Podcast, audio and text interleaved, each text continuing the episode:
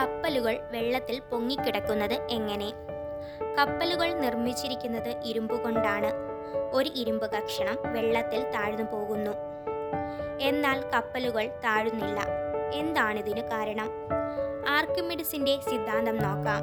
ഒരു വസ്തു വെള്ളത്തിലിട്ടാൽ എത്ര ഭാഗം മുങ്ങുന്നുവോ അത്രയും വ്യാപ്തം വെള്ളം വിസ്ഥാപനം ചെയ്യപ്പെടുന്നു.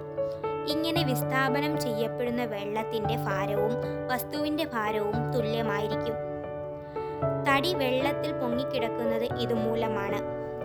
തടിക്ക് ഭാരം കുറവും വ്യാപ്തം കൂടുതലുമായതിനാൽ അതിന്റെ ചെറിയൊരു ഭാഗം മുങ്ങുമ്പോൾ തന്നെ തടിയുടെ ഭാരത്തിന് തുല്യമായ ഭാരമുള്ള വെള്ളം വിസ്ഥാപനം ചെയ്യപ്പെട്ടിരിക്കും.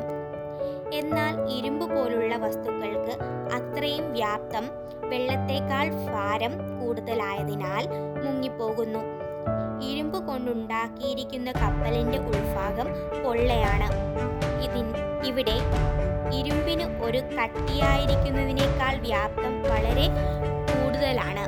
അതിനാൽ ചെറിയൊരു ഭാരം താഴുമ്പോൾ തന്നെ മൊത്തം ഭാരത്തിന് തുല്യമായ ഭാരമുള്ള വെള്ളം വിസ്ഥാപനം ചെയ്യപ്പെടുകയും കപ്പൽ പൊങ്ങിക്കിടക്കുകയും ചെയ്യുന്നു.